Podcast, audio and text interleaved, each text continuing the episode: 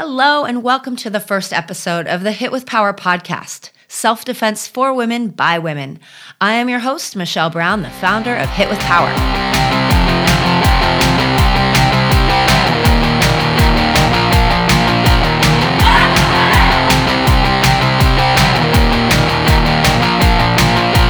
Our mission is to arm every woman on the planet with self defense and awareness information to help all women feel more confident in every situation.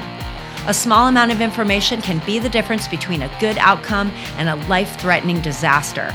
As a self defense teacher and martial arts expert, I hope to share my wisdom with you and gain insight from all of our listeners. Before we get started, I'd like to give a shout out to our sponsor. Gumsaba Boot Camp has been providing fitness in the great outdoors since 2010. Their world class coaches and fitness programs take place at local schools and parks. So when you support their boot camps, you support your health and you give back to your community. Get after it today with a free week.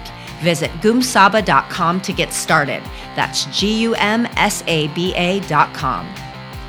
The information on the Hit with Power podcast is intended to give guidance and information that can potentially help women avoid sexual harassment and sexual assault situations. This podcast is not intended to incite violence, nor do we promote violence. It is the policy of Hit with Power to avoid using physical force unless absolutely necessary. The views and information expressed on this podcast are the sole property of Michelle Brown.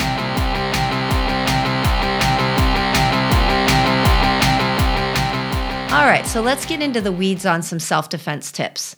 I've created seven pillars of basic self defense to help you navigate what you need to know to avoid getting hurt.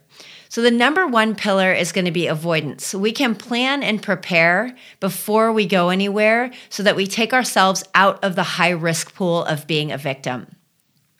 My number one avoidance self defense tip is to not rush. Whether you're leaving the house or whether you're in your car, rushing leads to bad outcomes. So you want to be prepared. If you have to prepare and take a little bit more time to get where you're going, people can wait. Your safety has to be paramount. So remember, don't rush. Leave prepared. Number two, I want you to map it out. This is especially important when you're in a place that you don't know. So, for example, let's say you're in San Francisco for the first time and you're getting off of Muni and you don't know which way Market Street is. Take the time to figure that out before you leave the station. Don't go out on the street and figure that out. If you're using an app to help you navigate, put one earbud in your ear and use the vocal application to navigate rather than the visual. This is going to make you look like much less of a tourist. The third self defense tip I have for you is to wear a hip pack instead of a purse. A hip pack will carry the basic stuff that you need without too much of the other garbage. It also leaves your hands free, which is great for carrying a self defense weapon. Uh, we definitely we don't want to be digging around trying to find keys and purses and things like that because that puts us into the high risk pool. So hip packs help us avoid that. They also allow us to have our hands free. So that's number three. Number four, I want you to make sure that you don't make eye contact or get too close to people who are a danger to themselves or to others.